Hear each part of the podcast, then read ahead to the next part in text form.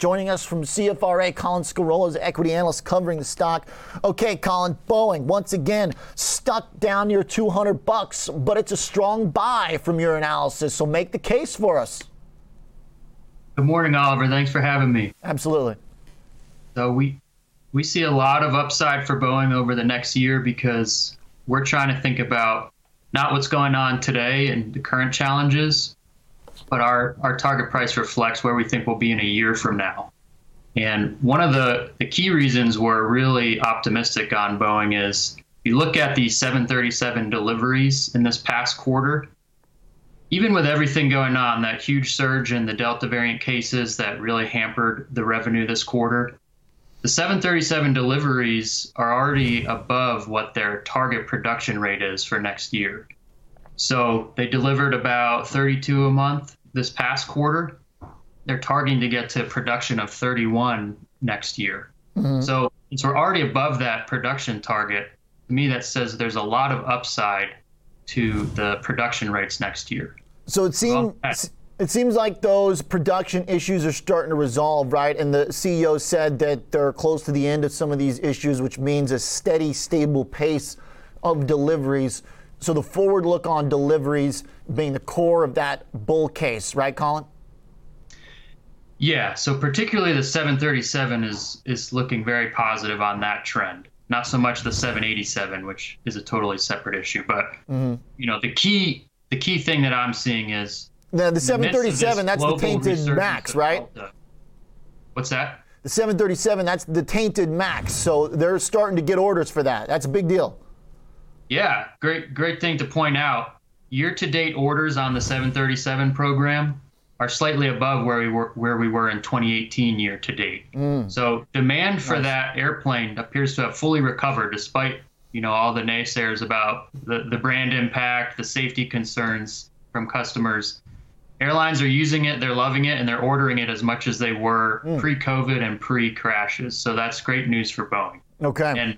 So we're going to be flying on them soon, and maybe the sentiment will turn around when everything goes smoothly, which we're confident it, of course, will. Colin, the only catch that I see here for the Boeing story still is it doesn't look anything like the old giant that people grew and knew to love under Muhlenberg, with the margins and the ability to build these planes. I mean, I can't believe that we're still looking at losses on the bottom line, right? Losses on the bottom line, and they got $60 billion of debt too. Cash flow down from the beginning of the quarter. That's not the old classic Boeing. Certainly not, but this is really more not about what was Boeing like back in 2017 and 2018. Our thesis is more about how is Boeing going to perform versus current expectations. Okay. So the stock's currently less than half of what it was at its peak, and we're saying a more reasonable price is down maybe like 30% from the peak. 272 is your target, right? Right, and that's still about 40% off Boeing's peak. So we're not trying to be greedy here and say that Boeing is, the greatest company that's ever been and should be higher than it was back in 2018. We're just saying a more reasonable valuation based on what the world will look like a year from now is probably closer to 300 than 200. All right, so that's a very key point here that really fits into this discussion, right? You are putting the bullish deliveries case as the baseline for the move higher, but it sounds like also acknowledging kind of the bear case that's this is not the same company, because 272 is not the same price as 446. So I like that perspective. Yeah. Colin, thanks for being here this morning. Great details. We're going to trade it with that in mind. Good stuff. Colin Scarola joining us from CFRA. Tom, okay, 272. Hey, that'd be a great trade from here. Right. I mean, not if you had Boeing, in 2018 or 2019, but from here, could be a great trade. Yeah, if you owned it from 446 or whatever it was at the start of 2019. 272 is not making you whole. Right, exactly. But to Colin's point, I think his price target, based on a 12-month price target, remember, she's got plenty of time for it to possibly recover to those levels. So how do you take advantage of that using the option market? Well, implied volatility is down. The stock's kind of just hovering just below this 210 level, although it was up right in the open. Yep, faded. It's faded a little bit. We've seen that repeatedly out of a bunch of companies.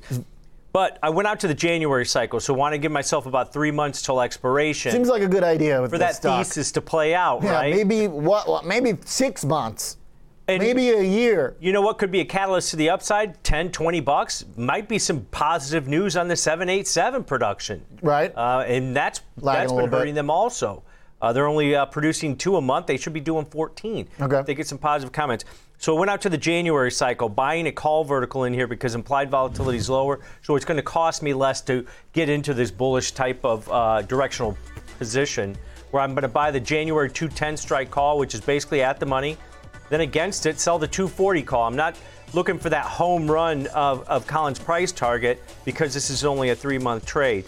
It's $30 wide, bullish call vertical. If I pay roughly about a $9.70 debit, that's my entire risk on the trade, $970 per spread, with the expectation that, hey, if this thing goes to 240 by expiration in 86 days, basically I'm risking 1 to make an additional 3 on that if that call vertical expands up to $40 wide, which is the width. So you've got a good risk-reward ratio. That break-even's only about $10 above the current share price, so you don't need that big of a percentage move, and you're taking advantage of maybe this pullback and this stock that's been consolidating just above $200 a share. But this might be the more aggressive directional play if you're bullish on Boeing going into the start of 2022. All right, so this is pretty straightforward. Buying a call, looking for an offsetting selling of another option than to finance it, right? So you get capped out eventually. You've got another way to do this that's even more cautious? It's not more cautious, but you're giving yourself a better probability of success. This is cautioned, bullishness as well. Right, but you do need that $10 move to the upside before you get to that break even. So what, are you going to sell a put spread? No, I'm not going to sell a cash-secured put. So say you've been waiting to get long Boeing. You want to either own the shares or you just want to collect some option premium that's below the current share price. So looked out in the November cycle, and this is one of those strategies you can do on a repeated basis if you're bullish on a specific name. And you own the stock. Either you own the stock or you don't own the stock, or you want to own it at a cheaper price, right? Okay. So you're comfortable getting into that stock if it falls. So I looked at the November monthly cycle, so just about 3 weeks till expiration here. Selling the 207.5 strike put, which is out of the money, just over $2 out of the money to the downside. So you've got that cushion before you start getting hurt on it. If you collect roughly about a $5 credit, I think you can actually collect a little bit more. If you collect a $5 credit, your break-even point on this is 202.5 to the downside. So you've got nearly $7.50 to the downside before you get hurt. You can see how this sets up, Oliver, where if it doesn't go below 207.5 at expiration in 23 days, then you just get to keep that $500 per put that you sold.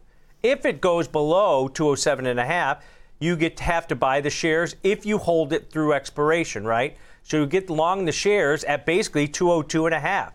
So this is a twofold type of trade. Either you want to own the shares lower, or you just want to collect option premium because you don't believe it's going to go below that strike that you sold. Okay. All right. I like it. 2 different ways to do it.